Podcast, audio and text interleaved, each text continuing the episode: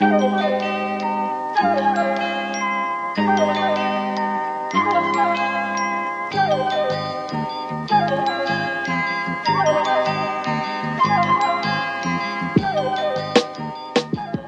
and welcome back to TF. It's your TF for the week, or at least one of your TFs for the week. Uh, how are you? I'm well.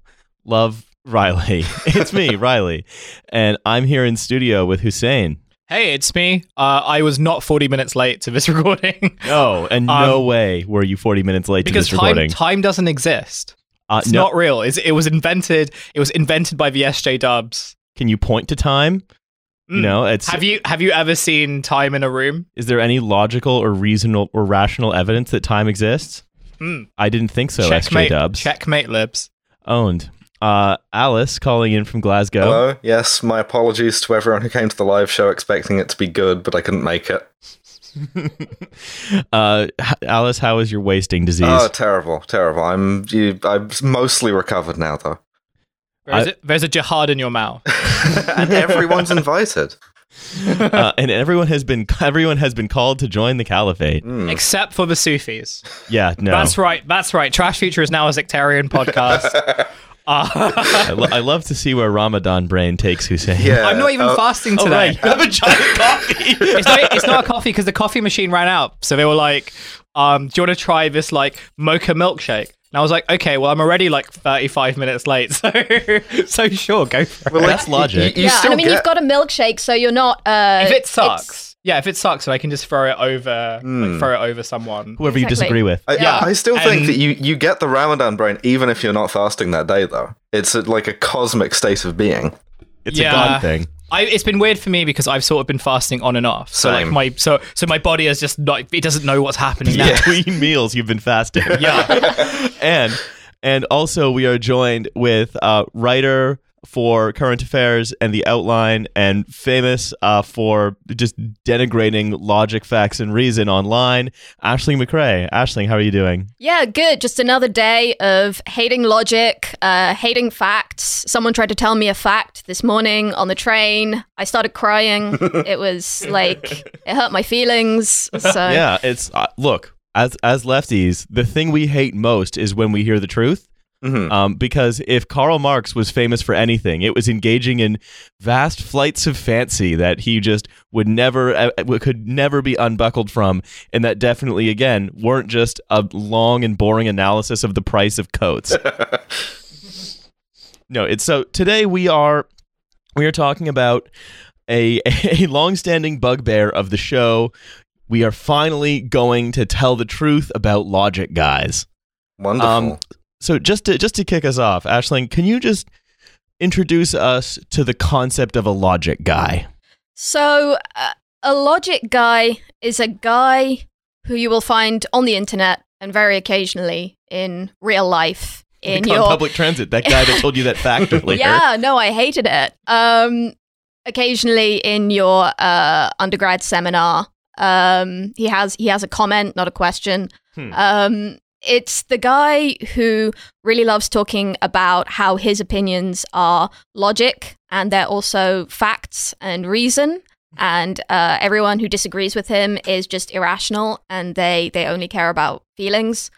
Um, which is weird because if you uh, are a loser like me and you actually go through their posts and try to like fisk them, do people still do fisking? Is that like a really I really thousands heard- I thing? don't know. I haven't really ever heard the term fisking. I haven't heard the term with- fisking for is like it to do a with time. Robert Fisk? yes. Yeah, it's so it's it's basically um just line by line, uh like taking someone's argument and then just uh like if someone wrote like a really long post. It's something people used to do a lot like on forums. yeah, it was it was a the blogosphere thing.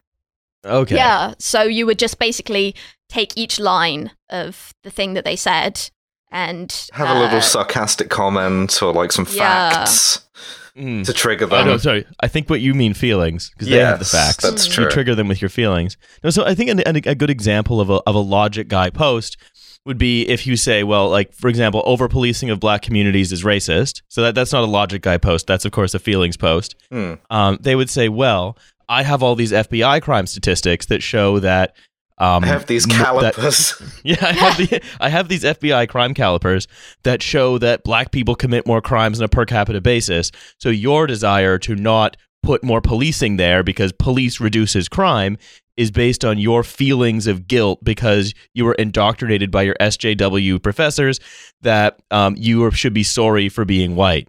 And it doesn't matter if you say, well, a the presence of the presence of police doesn't reduce crime. Criminality isn't nece- isn't connected to like ethnic origin in any way. It's connected to lots of other things, many of them being discrimination against people of certain ethnic origins and so on.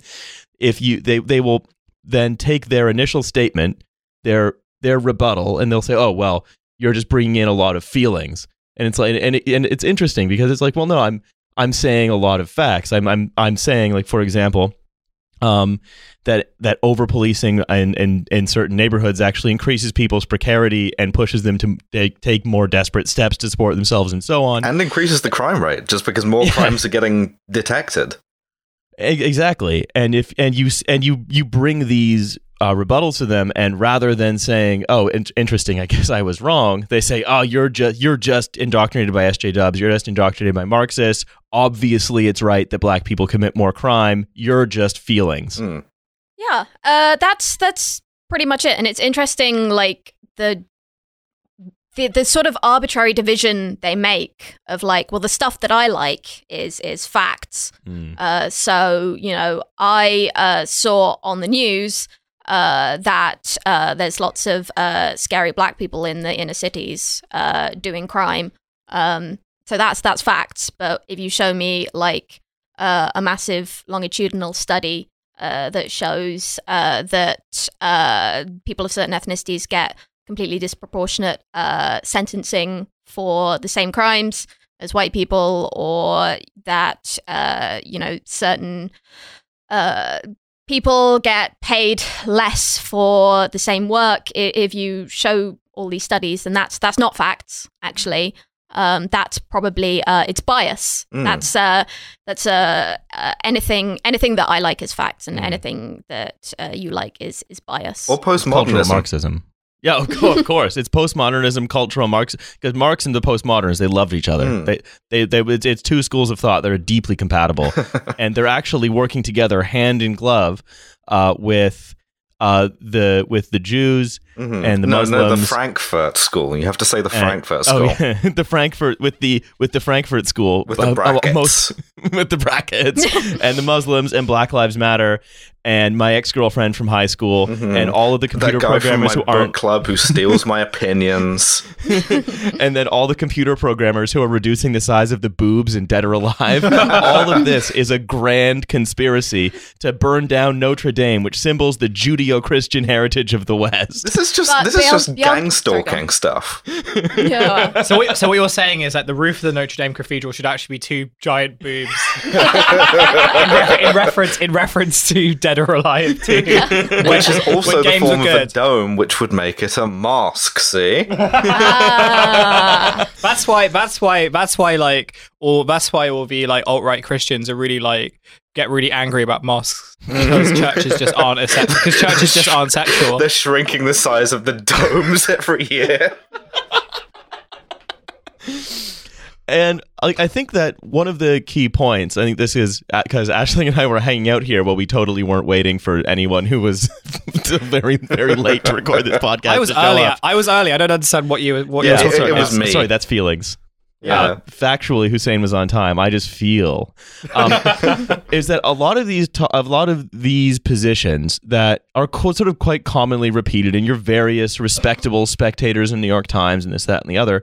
Um, th- they come down to I think what feels true to a lot of people. And a lot of these positions are presented, and either it's not just about about sort of crime rates; it's about um, the amount of genders that there are. I was about to It's say there are two genders. Yeah. yeah, it's sixth grade biology. Mhm. It's it's sixth grade biology. It's sixth grade civics class, and nothing after that. no one, no subject has ever been more complicated than We're, co- sixth we're- grade we're biology. coming back to this. The kind of our elitism thing is, oh, you went to seventh grade. Um, or you can say, oh, yeah, well, if you try to tax the rich to provide social programs, it'll tank your economy. It's economics 101. Mm. It's like, yes, 101. There's a 201. Um, but it's, and I think a lot of what, what these people's points of view are rooted in is that there is a very simple, there's a very simple schema of what society should look like, what it's for, and what it does that puts them at the tippy top of it because they're very rational, very white, very male, very middle class, and you know they just didn't they didn't actually feel like applying to certain universities. They just wanted to go to some other ones. Um, but and that they're saying, well, I, I and and they have this very simple paradigm, and this very simple paradigm of how the world works. And I think on the on the one hand, it, it, if it is challenged, it's like no, I'm worried that my supremacy is being challenged. I love my white maleness, uh, and I love that I don't have to think about anything. But I think on the other hand, and this is I think what almost makes it more of a visceral reaction is is that they feel like I've had this very simple paradigm. How dare you complicate it? It's a, it's a, like a epistemic crisis for them, right? Like uh, that's why the postmodernist thing is such a big deal. Is because they're afraid of losing all their sense of meaning because somebody might say, "Hey, your sense of meaning is kind of invested in things that are kind of fucked up."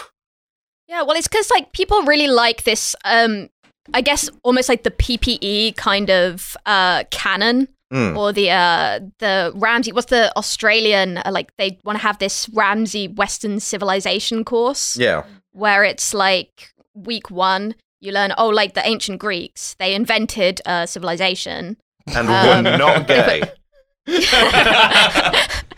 Strictly business people. Old Yeah. school. It was a business society. yeah, you could tell it's a business society because there's no women. All the women have Yeah. to like hide. Well, so that's it's what like- that's even our our word for economics comes from the Greek oikos, oikonomikos, things of the household. Checkmate, libs. QED. It's it's I'd say it's economics 101, but these brilliant Greeks, inventors of civilization, didn't have the concept of zero. So I guess it's economics who- 11. Yeah, I mean, and who knows where a zero uh, came from? I, I imagine. I imagine it was like a like a white person It who certainly invented. wouldn't be. It certainly wouldn't be the dark Islamic tribes of Yeah, the Yeah, there was like some mischievous Saracen. Some mischievous Saracen invented the concept of zero to It- scam a Christian it merchant. Invented the concept of zero to describe not having stuff because they ran out of food like Venezuela. because they di- because they hated. Sa- I told you, it's that the Sar- from the Saracens onward, there's been a grand Islamo-Judaic conspiracy, except for the Jews that are Judeo-Christian, um, that has again worked with uh, the identity politicians of like such as Karl Marx uh, and and then Foucault, and then I told you those programmers that are making the boobs small. It's all been a conspiracy Google- against me personally. Google and I'm very logical.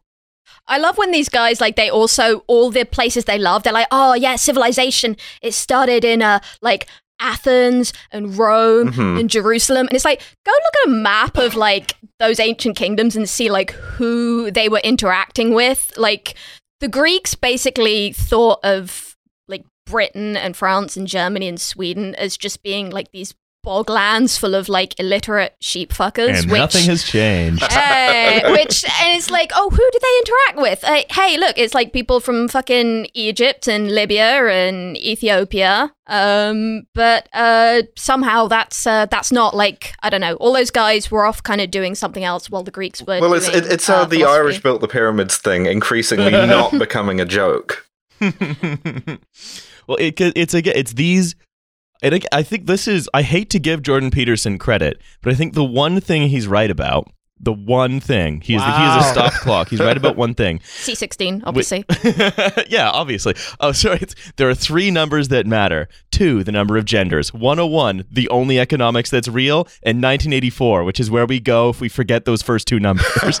um, uh, but but what I oh, and, and the coordinates for Venezuela, of course. Mm. Um, but I think what the one thing I think Jordan Peterson kind of gets right, and I think this is the root of a lot of the sort of many manias of the logic guys, is that the stories we're told in early childhood, I think, do a lot more to shape what we our our not just our opinions, but the structures that form our, that our opinions are based on. And so hearing and so if you're taught from grade 1 to 3 about like Greek mythology and Mhm. oh well here's they created Zeus and oh well, here's here's where you know religion came in and all this if if this is what you're taught from that age then everything you learn later is working against that bedrock of just first principles Oh, that you're sure. taught before you Like, even know how to question I, stuff I like that pedagogical question there because, like, you mentioned it's like seventh grade biology for there being two genders. And it's definitely the case that there's a ton of things like that where the teaching method for it is something that's simple but wrong. Like, do you remember Yeah. how, learning how a, a, a wing works in science class? Uh, No. what the fuck are they teaching you in no, seriously, there was like basic principles of aerodynamics. Uh, the the way that a wing works is that the air takes longer to travel over the curved surface in the top than the flat surface on the bottom, and that generates lift. Right? That's not true at all. And if you get into like ninth grade science, they'll be like, "Oh yeah, we just made that up because it sounded easier." Mm. It- well, it's it's that same it's that you're learning. It's The the, or it's, you could even say it's a lot like learning physics. The truth is that birds aren't real.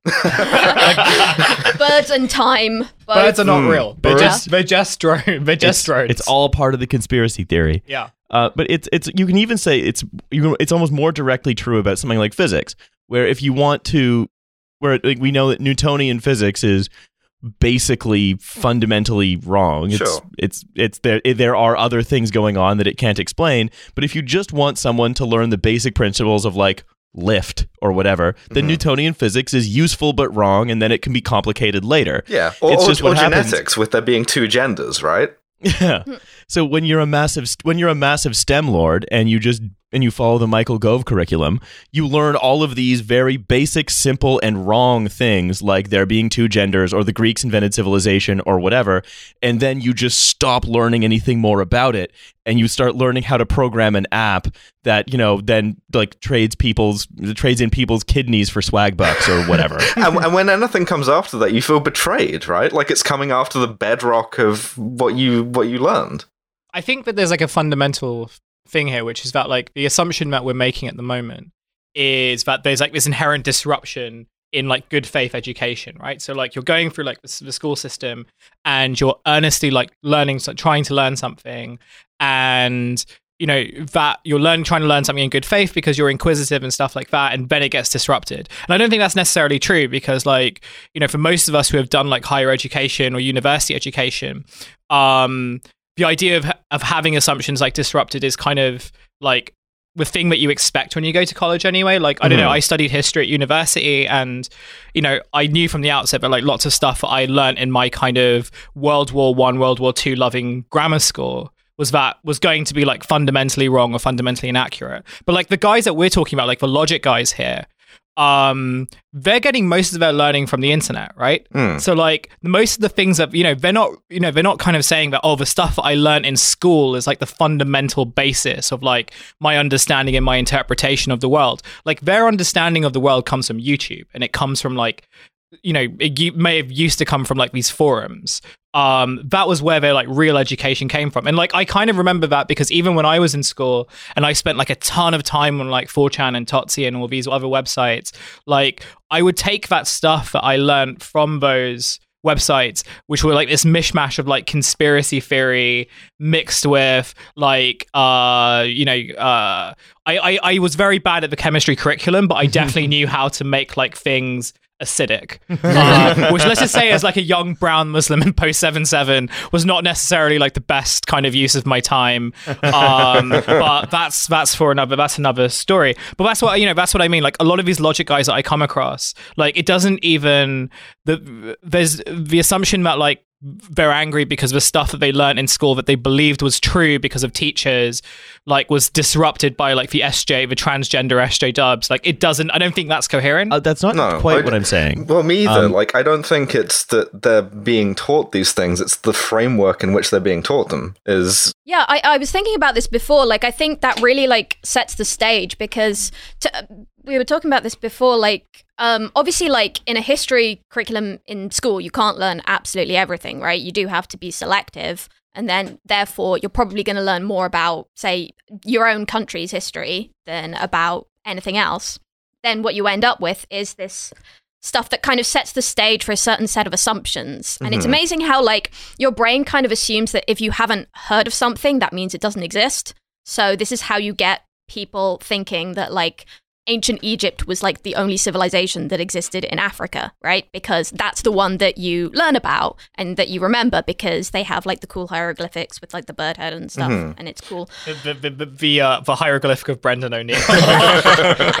But like, yeah, no, it's, it's it's not like they're they're teaching you this stuff. It's that you learn a kind of reductive view of these things, and then the YouTube guy with the statue avatar comes in to tell you about Western civilization, and that Yeah, just what he's in quite saying- nicely.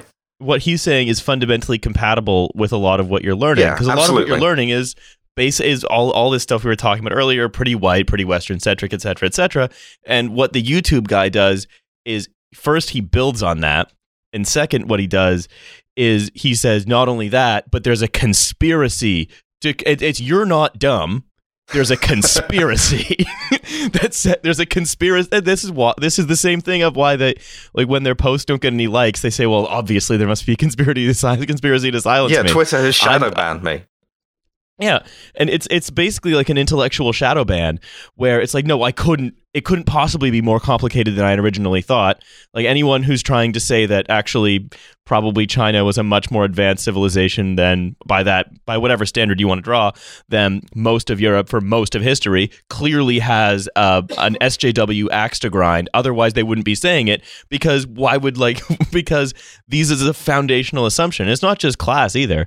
If you're I say school class, um, if you're if you're if you're taught history by like the movie Gladiator, which I think a lot of people mostly are, because like, Including oh, in that's just- school, like the day that your teacher just couldn't be fucked and just brought the TV in on the wheels. yeah, it it's and it's all of these things. All of these things work together. If I'm if I can be a bit Gramscian for a bit, all of these things work together to color what feels true for you. And then what? So it's like what I, I the the comparison I draw all the time is it's like in The Simpsons. Oh, for fuck's sake, Riley. where when Homer's trying to find Abraham Lincoln's gold in the flash forward episode release as president, um, he just starts counting four score and twenty from a random place in the White House and then decides to start digging.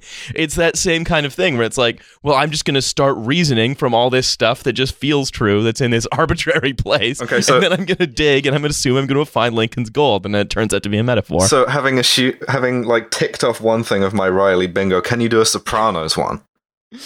Um. Yes, uh, when AJ's when AJ starts questioning his Christian faith, and and then Tony just says, "We don't have that kind of talk. It doesn't matter if it's true or not." Um, yeah, uh, when he try no, it's it's when he's when and when AJ starts quoting from uh, Nietzsche, the philosopher Nietzsche. so fuck off. Alright, calm down, Paulo Freire. Jesus. um, and I think what what this other well the other things that this leads to is this leads to some other extremely rational guy talking points that are rooted in this same kind of very haughty arrogance. But it's arrogance for having a very limited set. of- That's the worst thing is like I am so much happier when I just get like a dumb guy posting at me, but the the dumb guy who thinks they're smart is Hmm. like the worst when they when they come in and they're like typical reductio ad absurdum.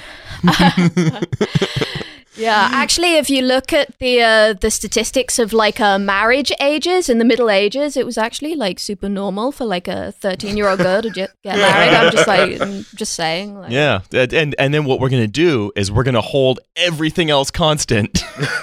we use economics 101, right? Like Ah. that's where like Pareto, what's it called? Pareto. yeah, it's uh, the Pareto principle. Yeah. yeah. Uh, we we love to hold things constant. Um, t- The Paterno principle.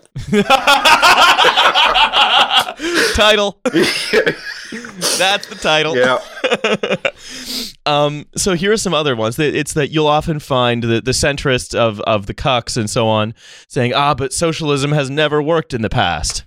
You know, that's that's a very Waggles it's a very eyebrows silly thing to say. theatrically Google Venezuela. yeah.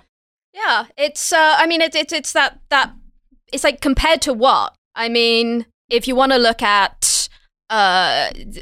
Sorry if you get like a like a lot of mad tankies commenting on this, but Oh, like even if you even if you think that like the USSR or Mao's China is like not the best, uh, it's you've still got to say like, well, these were two like incredibly poor places that like industrialized within like 20 years and became like some of the most powerful places in the world. And even if you don't want to count those, then you can look at all the places. Like imagine being a tiny little island that's like a 20 minute swim from the most powerful country in the world and you manage to like do socialism for like 80 years and you have a leader who somehow manages to avoid assassination on like a daily basis. Mm. that's pretty cool. And even if you want to like count like socialism also exists within uh, like capitalist countries right that like the entire labor movement is socialism the reason that we don't have like four year old kids working up chimneys although i'm, I'm kind of disappointed about that because i do want to bring back like old timey urchins You have a very dirty chimney. yeah I, I- it's, it's a very dirty chimney that's the exact size of a four year old. Yeah, uh, the, the the the brooms, it just doesn't quite do the Mm. same thing. Like the reason you have like the weekend and like, in as much as you still have a weekend, right? Like all these things and healthcare and education, like that's all Sure. socialism as well. Well- but it just it depends on how you want to define it. Like if you start by defining, oh, socialism is all the stuff that did bad. Yeah, Socialism well, like, is well, like when- Matt Christman Yeah. on Chapo had a good point about this, where he was talking about how people will ask you to defend like the death tolls of communism, like the purges and the uh, Great Leap Forward and so on, and just saying that well, that's what happens when you industrialize a society, and all of ours happened in the Industrial Revolution and had like urchins getting ground under cotton mills and stuff, but that Yeah, and also most of the people that got uh, killed or just had horrible lives under capitalism uh, happened in countries far away that we don't have to care so, that, about. that- so that's fine. Um, so or when it happened in yeah. ours, it happened a while ago. yeah, And all the stuff that we did a while ago to make it so that like those people's lives were improved, if we try to do any more of that, or if we try to do it for anyone else, Yeah. then that's going to be bad. Well, in, in, But the thing- instituting transatlantic slavery is fact, and killing all the sparrows is feelings. Again, you have this thing where they where the the the lo- the main tool of the logic guy is drawing the line in the sand hmm of be of being able to see to, he just he's trying to seize control of a definition and saying, "Well, here's what socialism is." Well, and it's, then it's not it's on- not transphobia because I'm not afraid of them. Yeah. They like you know like in the YouTube videos all these logic guys do they have they love doing the kind of like this is what the, this is how the Webster dictionary defines Yeah, this ar- term. argument from Um, etymology, they love it. They It's- love it's doing more, that. It's more grade six shit. and it's it's It's how you actually start a grade fallacious. six It's the funniest thing. it, it, the- it's the whole thing is the the main the main like intellectual um achievement of the logic guy is his mastery of grade 6 and that's it He's he's done grade six so many fucking times. it was because it was like a really great. It was a really great year for him. It was a year where he finally was on top. on the Um, basketball team Yeah, got on the basketball team. All the teachers loved him. Like his parents weren't divorced. he still Uh, had potential Yeah, he he could be anything he wanted to be. He could say he could say that he wanted to be a spaceman, and the teacher would be like, "Yeah, sure, you can be a spaceman." Ar- the- And then- Argumentum ad formerly gifted child. yeah, it's the it's the that at some point all of the all of the the anonymous logic lords stopped being precocious children Mhm. and they've never recovered from that fact and they've got guys like Dave Rubin, Ben Shapiro, uh, Steven Crowder and so on all there saying no while you were a precocious child you basically had it figured Yeah, out they, they all want a gold star from teacher. And that's that's what they want. They don't want to own the SJWs. They want the SJWs to be in awe of them and go, "Wow, you're the really you're the smartest person I know. Here's a sticker." And the main way they want to do that is via debate Mm. Ah. I'm so afraid Oh. of rational debate, guys. as Th- as a this former house like is compe- canceling debate. as a- so I was a former competitive debater. Same, Um, and I was also oh god, I was like insufferable same. during that time. yeah. Um, so I feel like, uh, yeah, I kind of just wanted to make that clear from the outset in case anyone tries to cancel me. That's the good ending of being a debate club nerd is you become a podcaster.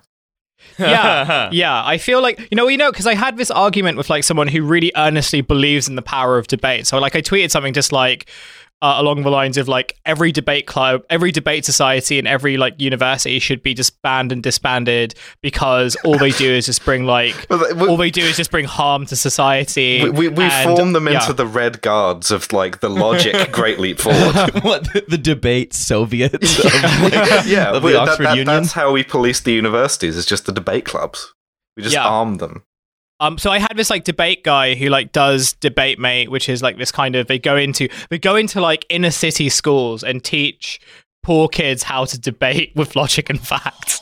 Um, and he was it's like, really going to uh, help you well, when you're actually, about to be killed by a police officer. It was like, yeah, well, uh, actually, like I've helped like so many like people by teaching them how to debate about why the death penalty is good, and like if they can kind of argue that austerity uh, is actually helpful for their communities, and they can argue anything. It's helpful in a, in a class mobility sense because it is a class marker, and if you can do the debate thing, then you can like maybe claw your way up. But We know, you know, like these debate debate mate stuff. Like they used to kind of take, like if you were on a debate team in a secondary school or like one of the grammar schools in Kent, they used to like do a day trip up to the Oxford Union as like a treat. yes, absolutely.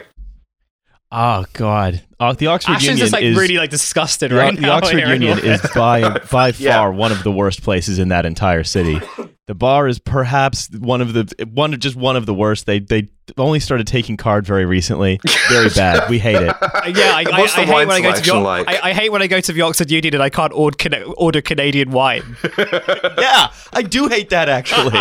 This I house never believes listened to all of my rational this my house rational believes points. that an assemblage is a perfectly legitimate bottling. Actually, assuming that uh, wine is bad just because it's from Canada is actually an ad hominem against. It's Uh, ad, ad, ad Canadam. Um, so, if uh, Aisling, I'm just going to pull from your uh, your article here about why debate sucks, uh, because I, I quite like this paragraph.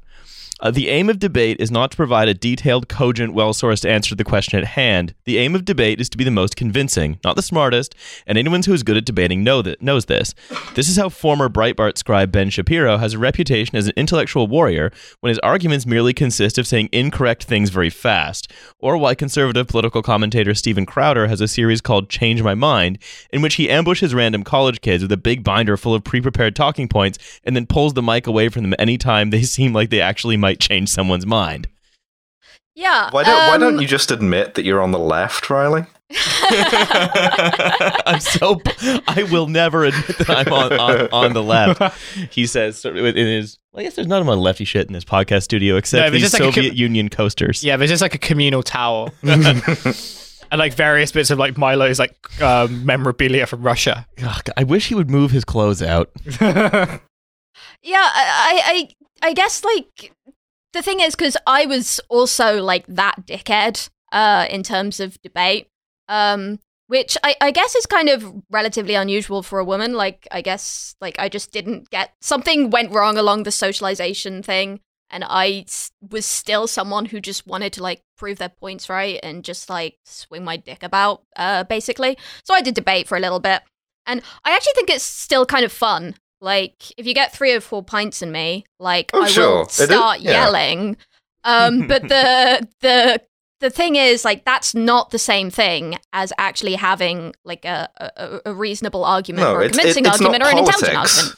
No, exactly. It's it's it's theater. In fact, I think that's I think I actually put it that way in the thing, right? And you can watch it and you can enjoy it, but that doesn't actually mean that you're like getting more information or that you're Well, learning it's that it things. makes you feel good. also, Yeah. also, like so on YouTube, there's a bunch of like competitive debates like that you can watch, and they're really horrible to listen to because, like, you know, I think as you kind of alluded to, like, you know, you're talking to fit, you're talking very fast. You only have like seven minutes to kind of make your points. Um, so you're kind of going through these points very, very fast. You have to be very kind of aggressive, especially like against other teams who are trying to kind of cut your argument up. And like the thing that you don't want to do, especially in front of an audience of or a panel of judges, is to kind of have this argument that you've made in a very short amount of time beforehand to be like cut up. The thing that I kind of say is when, when it comes to like competitive debating is that like the platform is the most important thing. And in principle, like you have like an equal platform when you're doing competitive debating in that you're kind of in a controlled environment of like a room. You have a set of like independent judges for the most part. You have the same amount of time to prepare stuff. Often the subjects that you'll get will be revealed like maybe a minute before you're supposed to like start preparing for it. Um, so the kind of notion of debate as like a tool of thinking or a tool of like even like as a competitive sport is very different to kind of what we're seeing on the internet where it's not actually about debating it's about I think I, I would argue that it's almost more theatrical. Like Stephen Crowder's stuff is inherently theatrical in the sense that like there is an intentionality that comes with what he's trying to do, and he knows that regardless of the subject, like he will be able to get that done. Yeah, and I think that's really important with the um change my mind stuff because he has this he has this format where he basically goes to like a college campus and he sits and he has like a, a, proposition. So, you know, there are only two genders, change my mind. And he frames it as like, oh, anyone can come and like have a chat with me. So this is this is fair. And I think what a lot of people who watch this don't realize is the way it's framed and the way it's set up is entirely advantageous to him. Because there's only one microphone. He holds the microphone and he can basically shove it into the the person's face like when he wants and takes it away when he wants, which means that it is not an even platform. He also has like the pre-prepared talking points. I think, um, as far as I'm aware, he just basically turns up on the day. Like he doesn't like say where he's going to be in advance. So it's not like someone, if someone feels like, oh, actually, I feel strongly about this and I know about this stuff, they can't really prepare. It's just going to be like some person, and of course, it's like it's college kids and like college kids, you know, can be like smart and good at debate and stuff, but you are also young and you might be like a little bit nervous about having like cameras on you and stuff. Just and you're still already learning. crying when he starts filming. yeah, exactly. And so like it doesn't a lot of people kind of they don't take into account how how something is framed and how something is is uh platformed and people I, I get really frustrated because you know how like in the 2000s the big uh, boogeyman in like the right wing papers here was media studies. Mm. Like, ooh, all these kids, they're going, they're not studying a philosophy anymore. They're studying media studies. Ugh. And like the thing about media studies is like it's basically looking at things and being like, oh, things don't just like appear in newspapers or on TV. People make intentional choices about what goes on. There might be interests behind it. Things are framed in a certain way. And I think a, a lot of people are kind of, you know, and guess what? Newspapers didn't like uh, people finding out that uh, newspapers don't aren't just like an objective, uh, you know, feed that puts out the news. Right? There are decisions made behind this that are political, and people kind of don't really. A lot of people don't really think about how these things are framed, and this is kind of how you also get like you get this in a lot of ways, like with um, Islamophobic uh, trolls and stuff, how they're like put up a YouTube clip and it's like, here, look, I found this YouTube clip of like, uh, it's some Muslims doing Sharia in London. And you I look hate, at I hate it when people just like follow me with a camera. I hate it. What's going like? and it's like you can literally look at this and be like, this is literally just like some sort of vaguely brown looking people in a city somewhere. And like, yeah, someone's labeled it like um, Muslims do Sharia. Uh, but you don't necessarily know like why that's you know who labeled it that you don't know how to source it like these things don't just happen you know And on that like- note, like also people who so I've seen this in like Carl Benjamin, so Sargon of Akkad videos, and like so he was the guy who like ran for UKIP and Mm. lost, and is now like in he's on vacation with his his wife's like doing his YouTube videos while he's like getting angry and He's, waving he's, copies he's of doing like, like, racist George Keemstar now, huh? Yeah yeah Well, he's more just like racist Keemstar. He's, he, he- on his last video, he was just like, "Yeah, you may have thought that I would have wanted to win, but actually, it was the plan all along, they and all I've got a talk like twenty-year anime plan." villains. Yeah, he was. If you watch his latest video, he sounds He's like a going re- into his final form. he sound he sounds like he sounds like like he wants to be an anime villain, but he isn't quite there yet. Um, but what I was hair going to say, what I was to say was like when they kind of offer up their evidence, they're offering kind of selective out of context clips, often from like places like Ruptly, which is RT, like Russia Today's like video news agency. They often like just throw up articles from like the Express or Breitbart or like the Daily Mail. Um, these places that obviously like aren't kind of neutral, um, if neutrality even exists in media, but like definitely have like an agenda, like a very kind of established agenda. But they kind of kind of say that oh, these are like news places, these are news sources, and we're going to show it to you in like a tenth of a second or like a second. So you can't really like process, you know, a counter argument um, as a viewer. Like you either have to be for them, it's very much like, well, if you want to challenge me and I guess we can talk about like how authentic these kind of desires to challenge are. But like the the thing that they're projecting is if you want to challenge me, um, you know, you have to challenge like a very small section of my argument, not kind of the sources that I use or the material I use. because you're not going to that- go and because get that's that thing that had the Yeah, 'cause 10 if you- if clip you- from. If you criticize me for using like Breitbart articles, that's identity politics. Mm. Mhm. Yeah. Well, it's the um one of the one of, it, one of the things this brings up, of course, is like after there was this big thing where after 9-11, there was a, a clip There was of this just big some thing Muslims. 9/11. yeah, this, the, this uh, sorry. After 9-11, there was a there was a, a big thing about this this so-called like celebration of Muslims taking place in in New Jersey. They're like, oh yes, the New Jersey Muslim community is celebrating because of 9-11. They loved it. Paul Joseph Watson still defends that as like that was being proof, true. It was in the fact in the fact that it was proven to be not true doesn't matter because it's like it feels true. It fits the Mm. Well, narrative. like Trump never walked that back either, does he?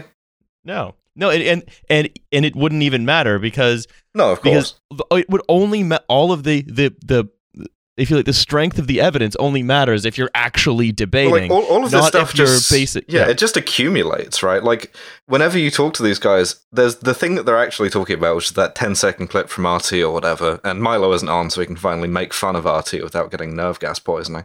Um, uh, but then there's also all of the like other 10 second clips for like years beforehand that have just accumulated and are all just half remembered about like no go zones or whatever other bullshit. And it's all just could build up.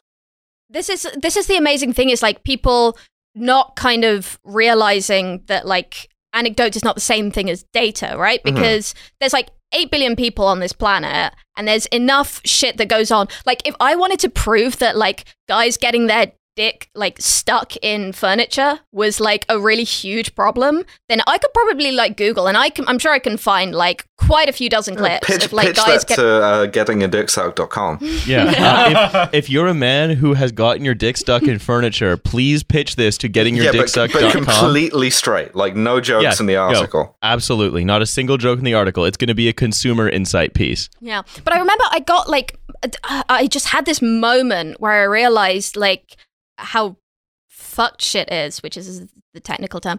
Um, so there's this, um, there's this Twitch streamer called Destiny who does, um, he, he mostly does video game streaming, but he also like debates a lot of conservative and like alt right figures. He's not like a leftist. He's sort of just like kind of general progressive. But he's debated like uh, Lauren Southern and yeah, Sargon of Akkad and people like that. And he had on um, Mark Meechan, the the Nazi pug guy, Oh yeah. um, who's also friend a, of, friend of the show. Fa- famously, the classical liberals love Nazi salutes. It's like if you're a classical liberal, you just love the principle behind a Nazi salute. Mm. yeah. Um, and uh, he was on there saying like, uh, "Well, I know that like uh, like the left is much more violent than the right." And Destiny was saying to him like, based on what? And he said, "Oh, well, I've seen like YouTube videos of like Antifa, at, at, you know, at protests." And he was like, "Well, you can't really decide." You know, you have to use like empirical kind of evidence with proper data collection and stuff, which, you know, says that actually the opposite is true. And he just went, No, no, no, you don't understand. I've seen hundreds of videos. and you can't Oh my god, it's a it's a drill tweet. It's a drill tweet. It's like oh, Over like, you wrote a 10,000 book. posts. Cute. I've done ten thousand posts. yeah. The, the, the classical liberal doing a Nazi salute is just like I may not agree with what my right arm is saying, but I will defend to the death its right You- to say it. Uh, your, your body is like a plane. It needs a left arm and a right arm to fly. So if, if I, I want to go go a little further here because recently um, John Cleese got himself in a little Oh, bit yeah. of hot water by silly walking into saying that London is no longer an English city. Yeah. Whoops. Back you know back when it used to have a, a ministry of colonial affairs in addition to its ministry of silly walks, uh, where you know they they invented concentration camps. yeah, why can't Whitechapel go back to what it used to be, which is being famous for a series of uh, grisly murders of sex workers? Yeah, That's yeah. what- So I'm not, I walk. I walk around. I walk around this place. And I sometimes think to myself, "Damn! I like there was a- there was a there was a time when this place was full of white English people and also like cholera." I missed, I miss, I missed the white English gangsters who would be just like Yeah. murdering each other on the streets. Yeah. So, like, um, now now there's just like the, the walking craze were tours. gay I though, so remember that is that time. intersectionality. So so but what I don't really care about what Cleese said because his brain is dying. I care about what Douglas Murray said because Douglas Murray, not racist, but number one with racists. the second most racist Murray of the. So what Douglas Murray has written, um, is essentially just he leaps to the defense of John Cleese because, of course, he Mm. must white knight for again a, a a a guy whose brain is dying but has a twenty year old wife for some reason. Damn, dude, Um, hope he sees this. uh, yeah, more or less. And he says, there is clearly something especially forbidden about this this hornet's nest of an issue that Cleese has now prodded twice in one decade. I suspect that is because there is some some truth in there, and one of the most reliable guides for gauging that you have trodden on some truth is that some people start losing their reason and chanting mantras at you while you are trying to have a discussion. You could apply all of that to just if he had just shit himself. Many, many, pe- many people are outraged at me and disgusted, uh, so I must be doing something right. So he continues, you would get the same response if you were to remark upon the official findings of the 2011-12 UK census, which found that people identify as white British are a minority in London. After the initial outrage, the mob always comes back after any such observation is made. Diversity is our strength, they chant. This means then Hmm, that the progression of their general argument in chanting that. relation in relation to the demographic and cultural makeup of London goes something like this. One, you can't say that. Two, it's not true. Three, it is true, but it's great.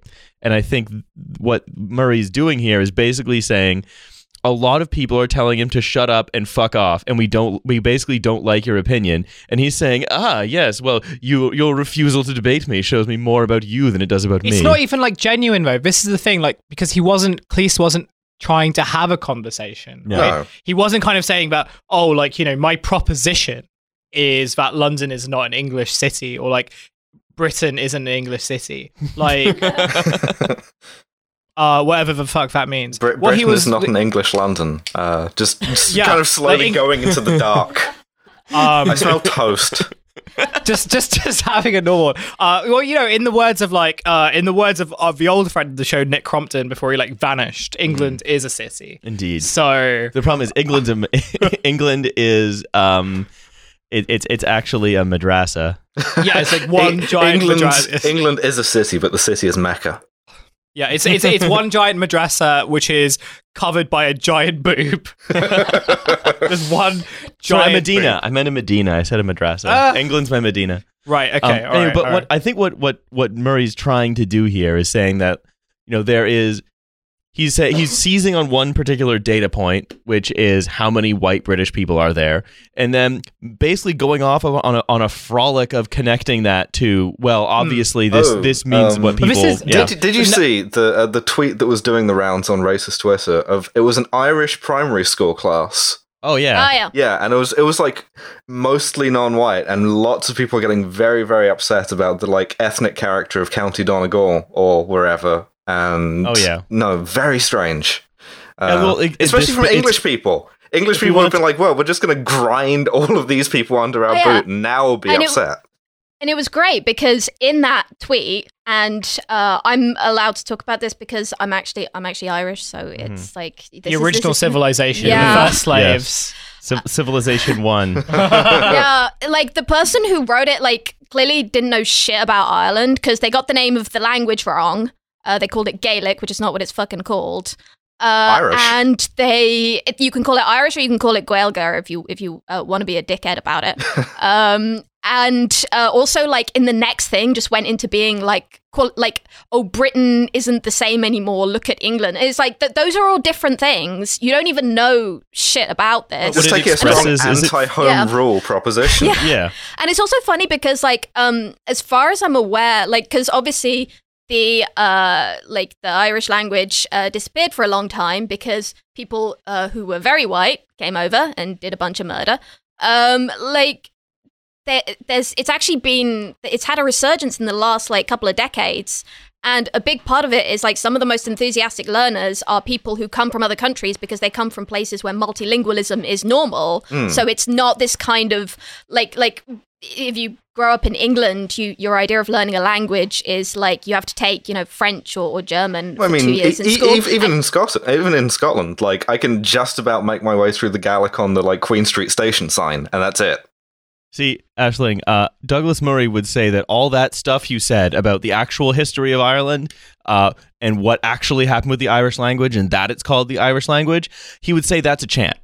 Um, and because- identity Yeah, politics. He'd say hmm. that's that's that's you chanting identity politics Yeah. instead of you very rationally pointing to a single data point on a census from mean, several years ago and using these then calipers to show that yeah. I mean, I, I mean, the real story about the loss of the Irish language really comes from the mischievous Saracen, right? But I think it's the the the propensity to frame debate good, but also debate is everything I th- I, I think, and chanting is everything everyone else says. Um, it also happens quite a bit in in the think tank sector as well.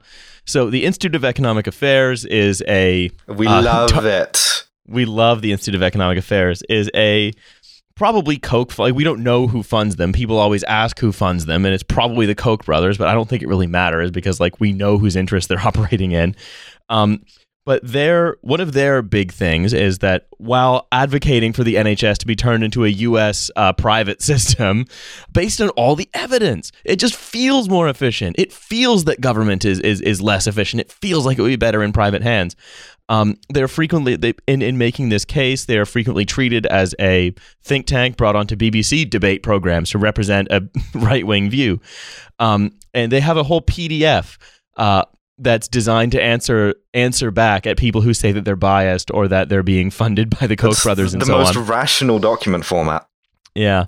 Um, and they're basically a neoliberal extremist, but they want to be judged on the virtue of their ideas alone, which we'll get into why that's a completely incoherent. Did, did they actually say that? Uh, Um, th- they have claimed it in the past. However, I'll, I'll, I'll say this. This is from the document. Mm. Our mission is to improve understanding of the fundamental institutions of a free society by analyzing and expounding the role of markets in solving economic and social corporate problems. social It's not- responsibility, not- Black Lives Matter.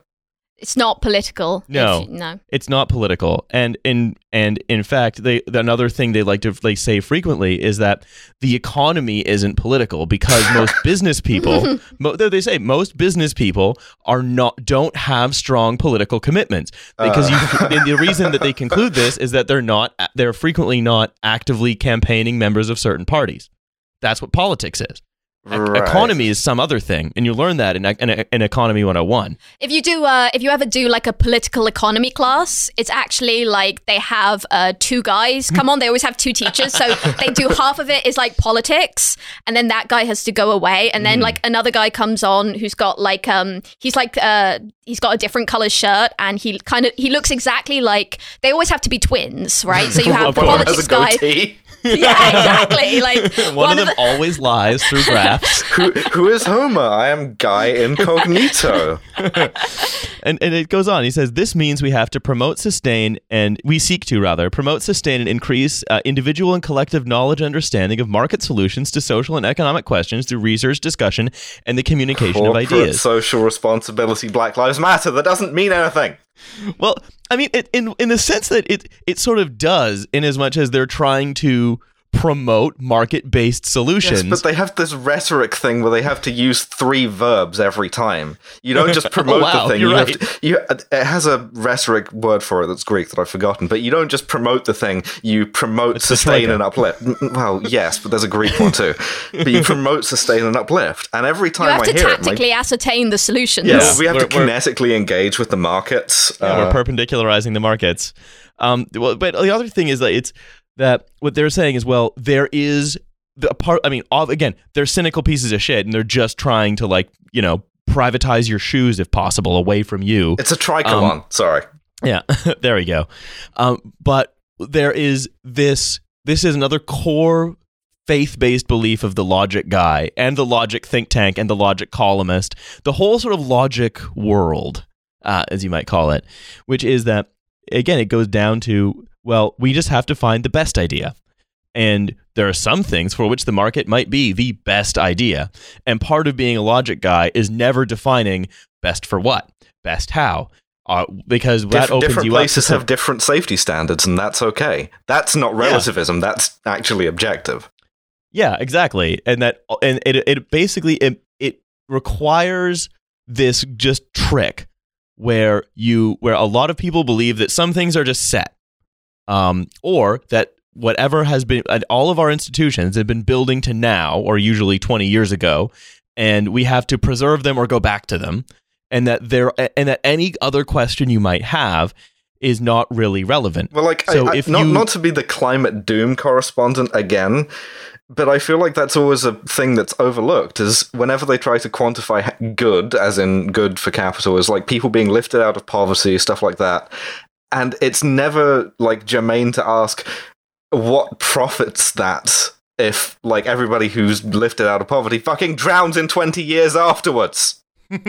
or or indeed how they're being lifted out of poverty or what you've defined poverty to be. Yes. So it's it's that it, it's it's there is this whole infrastructure uh, that that facilitates the logic guys by providing them data points. For example, capitalism has lifted this many people out of poverty, but it doesn't tell you that it defines poverty as a dollar a day. it's It's and it's it's frustrating as well because it it's this match between like rhetoric that is like claim like oh we love ideas and we want to like have new new ideas and oh we love ideas and just like it's thinking like and it's thinking like a it's like a secondary school teacher who loves words, not like Uh. any particular words, just the existence of words. Yeah, so it's all, it's all this uh, idea about like, oh, we're on the new frontier of ideas. We're settlers in the in the new colony of ideas. um, we're going to provide some uh, some blankets uh, the ideas. to, to the ideas. well, to the, the ideas we don't like. Yeah, but but then they're like it's ideas within this very very specific frame. Where if you suggest something like, hey, maybe we should consider like a whole new economic system, or maybe like we have to have better moral standards for how we treat people. That's not ideas. Well, no, That's, it, uh, that, that sounds feelings. like you're triggered and owned, and chanting actually Yes. you've just been chanting that because here here's how this this little document concludes our school of thought is based on broad values with a sufficiently long history in economic thinking to be uncontroversial even if individual ideas that are described as free market can be considered radical or novel in a current context people might That yell is- at me about Ro- Murray Rothbard's child marketplace, but all of the other stuff dates back to the 18th century, and they definitely meant it the same way then as I do now. For example, free market solutions to healthcare or aging may seem radical in relation to discussions about the NHS or social care, but they are not so radical defined in the sweep of either global healthcare provision or even in the context of their history in the UK. When you That think about say- it, taking my yacht into international waters is not necessarily a radical proposition. or but that's the thing. It's like, oh yeah, well, before the NHS, a lot of people didn't die immediately. And it's like, yeah, a lot more of them died. I'd rather have the NHS. And they're like, yeah, but what if the NHS isn't the best system? What if we could provide more healthcare more efficiently? And it's like, well, we're gonna okay, we're gonna yes, have a, but lo- then a I'd long be dead. a long hit something of like medicine with a long history that's uncontroversial as we just go back to Hippocrates and start pouring boring boiling oil in all the wounds. There's also there's also the thing about like they kind of say that oh the reason why people don't like our ideas is because it's too radical hmm and the ideas are like too dangerous. Just and, like, picturing this we're kind of you know yeah, but it's like the ideas aren't you know you've kind of said it yourself. Like there is a history of these types of like systems that you're proposing. And there also like a, is a lived reality of the types of system in you're you're um, proposing, and they both suck. They're really bad, and like there is evidence, there is data to show that they really suck. And every time you present them with data, they're the ones who are saying, "Oh well, you know, That's ideology. G- it's, it's Google- ideology. Google you've taken It out Argentina. of, yeah. Yeah. You, you've taken it out of context. Google Venezuela. yeah, but th- yeah. this is the flip you're side. Is, is Google Argentina like? But it's also like I think people have this very um it's this very like Fukuyama end of history idea where it's like, oh, we kind of like basically fixed all the stuff, and now we just got to tweak the stuff. Yeah. People often, I think, especially with uh, with science, if you have this kind of this valorization of science, which and you know the scientific method is a good thing, but if science is done by people that exist within social structures, and it's amazing how like I think people kind of think like, oh well, obviously like science in the past, like we did stupid, you know, there were silly beliefs about you know race and gender and stuff. But uh, that we're we definitely kind of- not still doing. yeah, and it's like, but then we kind of fixed it. That was all like hundreds of years ago, Yeah. and now we're just kind of bringing back. But this was all like linear. Like people were still doing like you know the the Tuskegee Yeah. syphilis experiments the- going the until like the fucking seventies. it's not just even like linear time it's my thesis supervisor's thesis supervisor did this himself and I think the other the other thing to re- re- uh, just bring it back to economics for a moment is that is that a lot of this, all of this debate, this uh, oh well, it's just ideas, engage with my ideas, and so on and so on. Often it's anathema to evidence anyway, and it's again it's much more about what feels intuitively correct. So like the I, a lot of what the IEA is promulgating is based on this on the Reinhart Rogoff paper that I talk about quite a bit, the one that's basically is the intellectual underpinning for austerity that was fully disproven as completely false and based on an uh, basically someone fucked up an, an Excel spreadsheet and now we have austerity. I Hate when that Uh, happens completely accidentally. I mean, I mean, of course, we would have austerity anyway. They'd have found some other sort of fig leaf justification, but whatever, uh, because ideas aren't important. Materialism is everything. But Reinhart Rogoff was disproved years ago, years ago, and it's still com- but it's still common sense that Jeremy Corbyn would send us to Venezuela with his borrowing plans. and, and- meanwhile, climate change stalks up behind us with a big hammer. Like, and and the problem is is that like is that if you if you look at what the IEA says, I mean those last two paragraphs they're really telling on themselves. They're like, well, look, all, all of this stuff, it's just it's been uncontroversial. It's been true for a while. We're not going to ask any questions about it. and even if you ended up fine now. and even if you say that okay well yeah maybe all of the evidence that that what we're doing is economically necessary and so on has been disproven but it feels right that the um that that that the state is akin to a family and needs to budget like a family because people can sort of get that It feels right to like them that because none of them have suffered enough. I'm, I'm, I'm going to become a Maoist by the end of this. I'm black pilled, kneeling on broken glass doing self criticism because for a lot of people, it's not fine. It's evidently not fine. Like in a personal lived experience sense. Those are feelings in a way that matters, but for some reason that. d- d- ah! but uh, even even in the sense that like they they believe all, it's a very tidy set of very emotionally comforting things to think that oh well we we have to tighten our belt for example because we're we're being profligate. Because if I was a family buying education or healthcare for my kids I'd have to balance that with how much I'm making. And that just it's very intuitively makes sense to people. I have to tighten my belt because my pants keep falling down in the street, and then like, and then you know the the, the state takes my kids Hordes- away. my and pants fall down in the street and hordes of raging lefties tell me to pull them up. Yeah, triggered pe- are they? People keep like people keep yanking my wallet chain. and so it, but what i what i mean is like it it doesn't matter that it's not right. And the iea says in those uh, in those last paragraphs look just don't worry about it. Because it because ultimately all of the debate and logic guys what it all boils down to the entire point of the last episode or so of the last hour of this episode has basically been that it is all about feelings for them. The, the, they want to feel good. The think tank guys bother me the most because I know in- instinctively that sense of truthfulness or whatever that they are buying time, right? Like they're just trying to run out the clock for another 10 years or so until the, maybe they can get into the bunker and be like Smithers curled up at the base of Mr. burns's coffin. Maybe they'll be clawing their way into the bunkers in New Zealand. I don't know. But that's if we can just keep this thing spinning for another 10, 15 years, maybe. And that's it. That's all it is. You don't have to take it seriously. You just have to remember- start screaming at them, please. You have to remember, Mr. Here's to all the think tank guys. Remember, Mr. Burns likes to put his feet up. the, the thing that's frustrating about this is this implication that like oh we should always be debating ideas and like that's like that's not wrong right because theoretically you could have like a fantastic debate of ideas between i don't know like a marxist leninist and an anarchist like uh, That's, like- Zizek and Jordan Peterson. Yeah. His famous ML, Jor- Jordan Peterson, and then in parentheses ML, and he's got an anime avatar.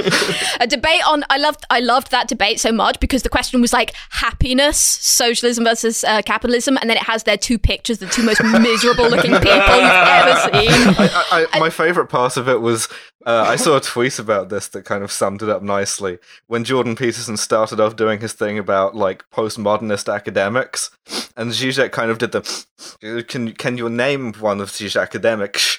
And he looked like he had been hit by a train. But the, the, the thing about this is like this assumption that like oh uh, the debate of ideas it's like well which ideas and when can we let them go because like if your idea has like An expiration date. yeah, exactly. Like like we've done the like we did the the the racial skull shapes in Mm. IQ. We did that for the last like few hundred years, and uh oh, it turned out it was Well, bollocks. I, I, I saw a really good one recently. I don't know if you saw this. It was on Twitter today. In the Catholic Herald, some guy is saying we should bring back the Habsburgs. Deadly serious, as as like a new pan Europeanism. That's actually good. It'd be good for like uh, people with body image is- issues. You need like representation of like The original EU. representation of people of all uh, shapes and sizes. all jaw shapes. All jaw, all all chips, all chins here.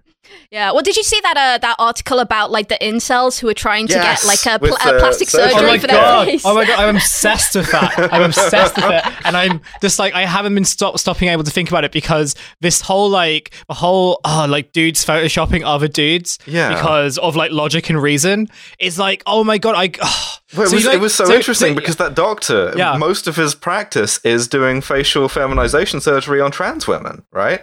yeah And that's a lot. That's a lot more fraught to then think. Well, this guy who's doing that and not asking any questions is also doing these incels who think that they need to like get Chad jaw. yeah I mean it's just like what uh, to the oh who's the other doctor in The Simpsons Doctor Nick Dr. Nick Rivera. Riviera. yeah, Yeah. yeah it's like Doctor Nick right What kind of lefty podcaster are you that you don't have a s- I, encyclopedic I knowledge did not of the grow up Simpsons? watch with a TV. I have like a comprehensive knowledge of like religious like television, if hmm. any, if that's useful in any Just, way. just like and I also flexing know like with a bits and dumbbell in pieces. one hand and a book of poetry in the other. Like, yeah, I didn't really own a TV. all my all my entertainment knowledge has come from like like rips from Kazaa and LimeWire. um, so just like leave me alone. Um, but pulling us back on track for just a moment because there's one more thing I want to talk about before we before we hit the road. Um, and this is this comes from I, I've taken a tour of some of the logic guys that maybe a lot of listeners to like more American podcasts wouldn't get. Um, to, to just give you the smorgasbord of all their terrible shit. Um, and this is from Andrew Doyle and Spiked, who's applying the logic guy and- schema. yeah, Andrew Doyle being the mastermind behind the Titi- uh, T- T- Titania McGrath. You remember how she said Oh, that she yeah. liked The Guardian because it prioritizes feelings over facts? Oh, that's Damn, so funny. biting That's so satire. funny. I just like I get so mad because like okay, like I'm a leftist, but I'm also I'm also Yeah. a comedy nerd, and it's like you didn't even try to do like a good comedy name. Like watch some fucking Chris Morris, Jesus Christ. I, I mean, in effect, in effect, he thinks he's Chris Morris, but he's actually Peter O'Hanra O'Hanrahan. um, so Andrew Doyle says. Uh, there was a BBC article which rated Game of Thrones episodes as good or bad based on the percentage of female dialogue, seemingly promoting the false correlation of gender representation and artistic merit. If this trend is to continue, critics may well be replaced with computer algorithms producing pie charts instead of reviews. Hire more women Targaryens. Is Yeah. all I can say. But Andrew Doyle could easily be replaced with an algorithm. This is the thing is I'm so mad is like this, the, he's because he yeah he has his uh yeah Titania McGrath and also Jonathan Pie. Again like terrible comedy name. There's no rhythm to it. You're trying like that's like a, that's like a like a like a mid 2000s like oh I'm so random mm, I just said mm. badger and cheese like that's Yeah. that's Holds up that's- Spork. well, it's it's it's the it's the it's the I'm so random holds up Spork era combined with late period Ricky Gervais when mm. whatever spark that gave him The Office and extras has I- now I'm just, just doing gone. the thing where you can't call it late capitalism because it hasn't ended yet. You can't call it late Gervais. It's that, it's that Andrew Doyle could be replaced by an algorithm. yeah and that A this is what frustrates me chart. Yes Second candidate for episode title. yes like, Just oh, knocking them out of the park today. Yeah.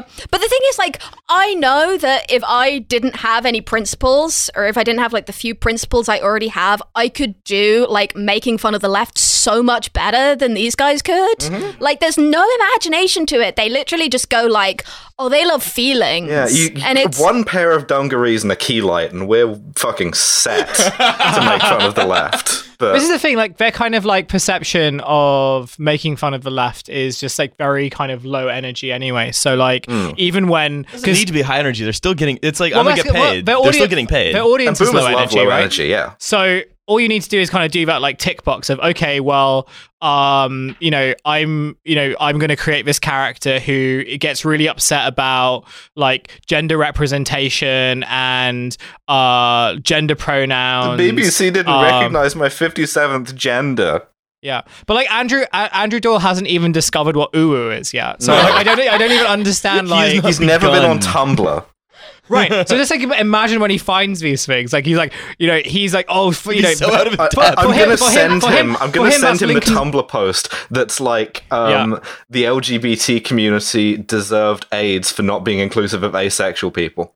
I'm gonna send him What? that hot take. Well, what, what what needs to happen is that someone needs to kind of like create like a fake account and they're like, look, I have all the secrets about like the real left and I can improve your comedy and basically just turn his like very low energy t- uh, Titania McGrath into like a character who's like obsessed with just like uh, the bodily fluid of furries or something like that. But the thing I want to I want to focus on about his about this this particular uh, Andrew Doyle piece is the the way in which he he has said, well, look, there's gender representation over here, and then there's artistic merit over here, and because you it's are that, so It's that gamer meme with the games with no politics brackets good and games Yeah. with politics brackets bad. ah that gamer meme. What what can, what can I say? off. Fi- Fi- Final Fantasy VII was really like the last game that was just truly No, I'm, about I'm the story serious. and This not was about a thing. gender. There was they they sorted the games into like games with no politics, games with politics. I hate when there's uh, when uh, there's a, a woman character that puts politics into my game about the Iraq War. Every, every year they shrink the size of the politics. also, also, I love, and the thing is, like, a lot of these people also would love like Final Fantasy VII because they grew up with it when they were kids. A game with an overtly environmentalist message, and it's no, it doesn't have politics in it though. It's like, yeah, it's an environmentalist message. You ordinarily would hate that. It's like, shut up. um, but it's and this, it, but it, this is another logic guy thing where you've decided what's politics and what's art and you've then and you've said if there if you politics gets into my art it's bad. And but they and then the other the final logic guy move and this is especially true for british logic guys not american logic guys. American logic guys don't tend to do this. Um because then Doyle then quotes from Oscar Wilde's preface to the picture of Dorian Gray as a does. response to though as and which Wilde wrote as a response to those who condemned it as a prurient and immoral novel, where he explains this is back to Doyle that vice and virtue are simply materials for artists, reminding us that the depiction of immorality is not necessarily an endorsement of such behavior. And even if it were, why should it matter? There is no such thing as a moral or immoral book, Wilde proclaims. Books are well written or badly written. That is all. So basically, the final thing is that the logic guy at base thinks he's Lenny Bruce. hold, hold, hold on though. I'm I'm gonna logic this right by their own logic. I'm gonna own them. Oscar Wilde said all art is quite useless. Right? We agree Yes, between us Yeah. that debate is very useless. Uh-huh. Ergo, debate is the highest form of art. Checkmate libs. and is therefore not a STEM subject, and therefore is not worth pursuing. Right, but it's uh, this is something that we were talking about before the show, Aisling. Yeah, yeah. So like I get so frustrated when I see these guys like they love to um invoke their heroes, right? So it's like, oh, actually like when someone uh like yells Remember at this better writer? Yeah, but before Yeah. Winston Churchill shit himself and fell off the toilet, he burbled this phrase. Well, that's why if you were my wife, I would fuck you. Um. So what frustrates me about this is like this complete lack of understanding that it, it, it, it's viewing things as like this very linear uh journey where like someone comes in and does a politics and then like the pe- and then other people get mad about it and that proves that the guy who did a politics was right because people got mad about it um which first of all i mean you've got the fact that like lenny bruce like the state arrested him right getting people getting mad about your comedy is not the same thing as like the state enforcing power on you and trying to put you in jail I right? do think that the guy behind Titania McGrath should have state power exercised on him, though. um, well, it's the what it, well, that that's what also it comes down to is that they all believe that they are crusading and that their crusade is the same as uh, that there is an unbroken line between Oscar Wilde, Lenny Bruce, and Andrew Doyle, and that Oscar Oscar Wilde, in addition to being to being punished for um because he he was gay, mostly Andrew Doyle is gay as well. That Oscar Wilde would have been punished by the state for being gay. He was punished by the state for um uh, uh for writing prurient novels and then through the work of a lot of people doing politics, we now no longer throw people in jail for being gay, which I think is a good thing, obviously. Um, but and, and but that you bold but that trash future position statement. uh, but that what he but that he his whole intellectual exercise is drawing this line between Oscar Wilde and himself. Where it's like, okay, well, Oscar Wilde was censored because the the powers that be couldn't take his portrayal of of romantic love in a novel. Um, and then Lenny Bruce was censored because the powers that be couldn't handle his disregard for you know authority and, and like language policing and, and swearing and stuff.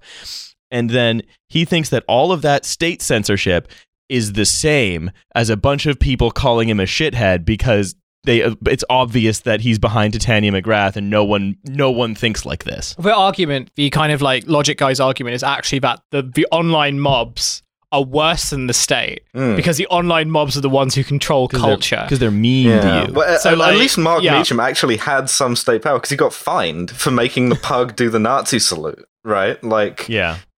uh, And also, like, I don't think has he ever gone to check what like the politics of uh, Oscar Wilde and uh, Lenny Bruce and all these people were, and it, and it, we were talking before, like um, Jake Flores, who does Pod Damn America, he recently did a an episode about this, pointing out that actually, like. There's always politics on both sides. So there, like Lenny Bruce was often like trying to do this new thing and having quite radical politics, you know, believing in desegregation and stuff like this. And then he was kind of he would make fun of people and he was kind of looking down on people who were doing these old sort of racist jokes and you know and, Mother-in-law say- shit. and mother-in-law mm. shit take my And wife, then- please.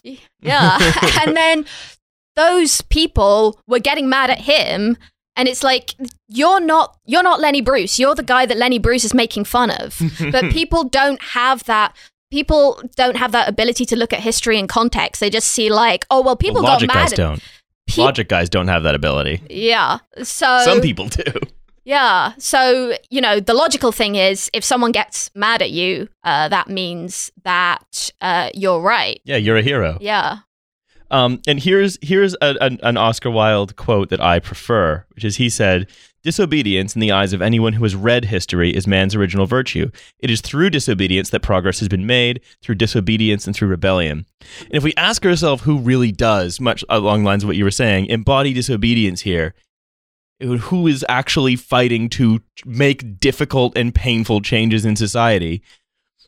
It's not fucking Andrew Doyle and and and his line in the sand that he's drawn between art and politics. And it's not and, and it's not Steven Crowder and it's not Ben Shapiro and it's not Douglas Murray. All they're doing is they're is there are they are trying they are the last remaining foot soldiers of this just of this gr- of this crueler, stupider world that we're trying to leave behind, or at least they're the last remaining intellectual foot soldiers. The actual foot soldiers are numerous and a problem. Wow. The, Um, the, the, the real counterculture is the right, though.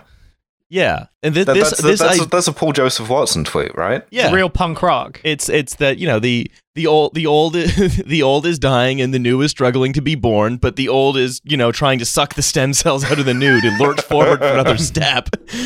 And so look, all but all these people are basically doing the same thing. And if again, I'll say it again, if there's one thing to have taken from this episode of podcast, it's that This all these people care about all these people care about is their feelings, and that anytime someone asks to debate you It's ooh guys. or right? yeah, it's Mm. ooh, it's it's ooh feelings, guys. But they all like jack off to Greek statuary. Yeah. Just, Ben just, just do Shapiro what I is do. a, a small bean, actually. yeah, he's, Yeah. he's he, he's a small him. bean whom's anxiety. yeah. Just just do what I do. Become incredibly powerful at Twitter. Just tell them don't sign your tweets.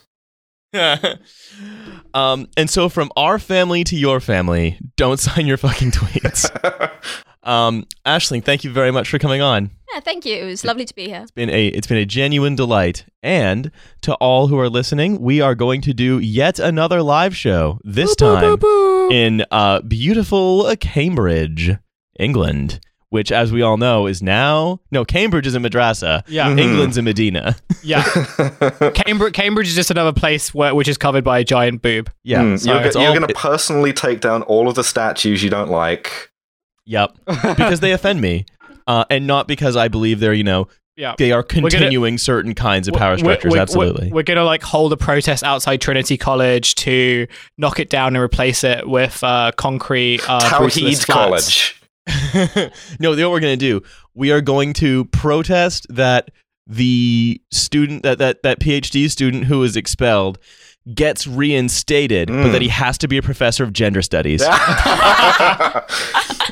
we're we're gonna we're gonna do that. We're gonna do something that pleases nobody. we're gonna really we're gonna really pull off a monkey's paw here. And then- and then, That's like, our new campaign. and then get booed out of Cambridge. Cancelled, Uh. cancelled by both the right and the left, which mu- which means that we're right. right? All right. Uh, ticket links in the description. Thanks for listening, everybody.